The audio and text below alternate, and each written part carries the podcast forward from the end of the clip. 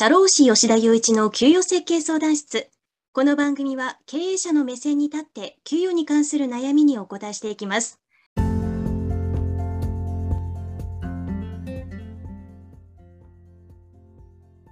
はい。それでは今週も始めていきましょう。今週はあの一人目の退職ということで、退職するときにどういう手続きが必要なのかっていうことについてお話ししていきます。まあ、まず本題に入る前になんか一人目の退職って結構創業者というかね、経営者からすると結構答えるみたいで、まあ、人によってはこう、失恋した時のような気分だみたいなことを言う人もいるんで、まあ、まずは気持ちの面で負けないようにしてください。はい。で、退職手続きっていうのは、あの、実はまず法律的にやらなきゃいけないことっていうのはそんなに多くないんです。なんですけれども、まあ退職ってやっぱ揉めるんで、すごくたくさん論点あります。それについてお話ししていきたいと思います。まず、ちょっと本題に入る前に、まあ、じゃあ退職した時に必ずやらなきゃいけないことっていうのを簡単にお伝えすると、まあ、健康保険証があるんで、回収する。で、源泉徴収票の発行しなきゃいけないとか、まあ、本人が希望すれば離職票発行しなきゃいけないとか、まあ、それくらいなんですね。で、ただ、あの、繰り返しになるんですけれども、かなり論点があるので、それを順番に説明していきます。まず、業務面ですね。まず退職が決まったら、あの、その方がやってた業務っていうのがあるんで、引き継ぎをしなきゃいけないんですよ。なんで、まあ、引き継ぎのスケジュールを決めていくと。で、ここがですね、やっぱ退職っていうのはその人の本性が出やすいところで、まあ、引き継ぎに最後までこう、こう協力的に最、最後の最後までちゃんとやれる人もいれば、辞めるっていうのが確定したら、こう手を抜く人もいるんですね。で、会社の管理としてはやっぱり手を抜く人がいるかもしれないっていう前提で動いていった方がいいと思うんで、じゃあ引き継いどいてね、よろしくではなく、まあ上長であったり、責任者の方が引き継ぎの計画をちゃんと管理して、まあ作ったもの、その退職する人が引き継ぎの計画を作ったんだったら、それが適正なものなのかどうか管理したりとか、その逆に引き継ぐ側が退職の、引き継ぎの計画を作るんであれば、それがしっかり実現可能なものなのかっていうのは確認した方がいいと思います。で、次ですね。まあ退職したら、退職日まで社内に何も言わないっていうことはないと思うので、まあ、いつ皆さんに言うかっていうのをまあ考えなきゃいけないです。まあこれもまあ退職理由によってどのタイミングでどう言うのかっていうのは難しいところなんですけれども、まあ十分に考えてアナウンスした方がいいと思います。まあ、円満退職であれば、まあ、早めに行って挨拶して、それで、まあ、卒業みたいな感じで退職していくんでしょうけども、やっぱりそうじゃなくて、場合によってはこう退職干渉とか解雇で辞めていくケースもありますから、そういう場合どうするのか。ひどいケースだと、じゃあ、明日から会社に来なくていいですと。給料満額出しますから自宅で待機してくださいみたいなこともあるんで、まあ、そういう場合だと、誰かが代理で、こういう理由で退あ、まあ、退職になりましたと。退職理由までは言う必要性がないので、っていうことを、まあ、社内アナウンスしていくような流れになると思います。はい。で、次ですね。ここ、すごく重要なんですけど、抜け落ちがあるのは、退職届書いてもらうっていうのはすごく重要です。まあ、一身上の都合、自己都合退職っていう前提ですけれども、あの、書面で退職を自ら辞めたんです。スタッフさん自ら辞めたんですっていう証拠がないと、まあ、場合によって後で、私は会社から辞めさせられたんですって言われる可能性があるんで、必ず本人に退職届を書いてもらって会社で保管してください。はい。で、業務面なんですけど、地味なポイントですけれども、意外とこう、揉めというか、あ、そんなつもりじゃなかったとかです。認識の相が出るのが有給の消化です。だったり、最終出社日です。まあ、ね、会社側としては有給の申請が上がってこないから、じゃあ、と、当然、引き継ぎというか最終、座席が残ってるその在籍期間の最終日まで、まあリアルにこう実際に出社して引き継ぎをしてもらえるのかなと思ってたら、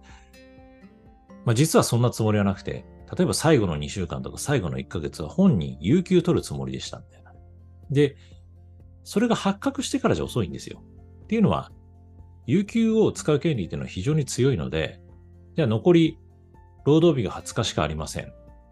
で、20日の有給があります。で、20日全部使わせてくださいって言ったら、会社は基本的にそれを認めなきゃいけないんですね。で、まあ、場合によっては交渉して退職金を支給する代わりに出社してもらうっていうことも不可能ではないんですけれども、まあ、本来有給って買い取りできないので、まあ、そういうふうにならないように、有給を消化するんだったら、じゃあその消化する前提で引き継ぎの計画も立てなきゃいけないし、まあ、皆さんにアナウンスする。たり、最後の挨拶っていうのは多分おそらく最終出社日にあると思いますから、それに合わせていろいろ計画を作っていかなきゃいけないっていう話になります。はい。で、まあこれが業務面ですね。で、次、手続き的な話なんですけれども、まあかなり、まあなんていうんですかね、淡々としてるというか、でも抜け落ちが多いんで一個一個説明しておきます。まず退職したらですね、その人が使ってたアカウントっていうのは削除する必要性があります。まあ、使用不能にしたりする必要性があります。まあ、ひどい会社だと、あの、いつまでもアカウント削除されずに、会社の機密情報が退職者から閲覧し放題みたいになってることがあるんでご注意ください。で、次です。システムによってはその個人のアカウントがなくて、パスワードで入るみたいなね、タイプもありますから、退職者が出たら、まあ、しっかりした会社は、その人が閲覧可能だったパスワードっていうのは変更するという仕組みにしている会社がほとんどです。はい。三つ目です。備品の返却ですね。まあ、意外とこうパソコンを持ってそのまま退職してしまったりとか、会社の制服を返さずに退職するっていう人は珍しくないんです。なんでちゃんと備品を返却してもらいましょう。で、四つ目ですね。まあ、誓約書。どうなんですかね。しっかりした会社だと大体機密保持、協業必至とか、まあそういったところの文面が、あの、文言が入った誓約書をご提出いただくことが多いです。まあ正直、あの、実務的にそんなに効力はないんですけれども、やっぱりあの会社の情報を持ち出さないでくださいねっていうのは最後確認した方がいいと思いますんで、あの誓約書は提出してもらった方がいいと思います。はい。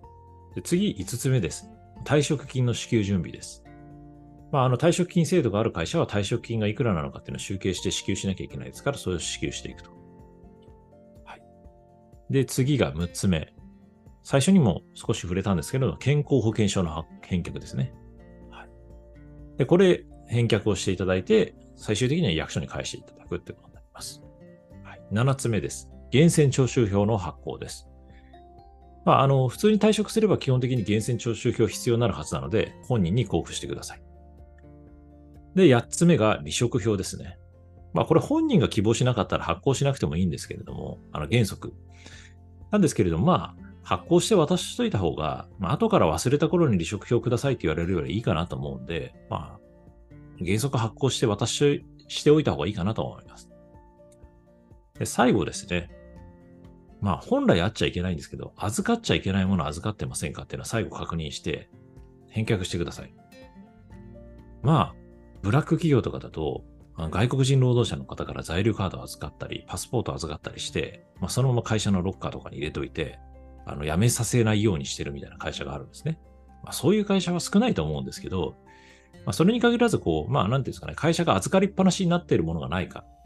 っていうのを確認して、まあ、返すものは全て返してください。まあ、それがトラブルの予防になります。まあ、もちろんですけれども、まあ、本来預かっちゃいけないものっていうのは預かっていけませんから、在留カードとかパスポートとかを預かっちゃって、まあ、無理やり働かせるっていうのは絶対にやめましょう。はい。ということで、今週は一人目の退職ということで、じゃ退職の時にどういうふうにやらなきゃいけないのかっていうことについてお話ししました。ありがとうございます。